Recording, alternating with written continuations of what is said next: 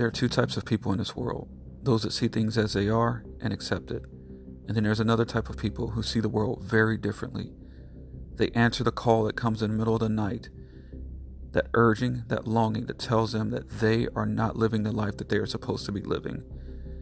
This podcast, Born Invincible series, is for them.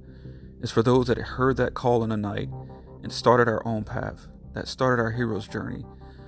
This podcast is for those of us that hear the urge and the call to be bigger, to be better, to live a life that we were truly meant to live, to follow our purpose, to follow our hearts, to live by our instincts, and to pursue the life that we were meant to live, to get on our hero's journey.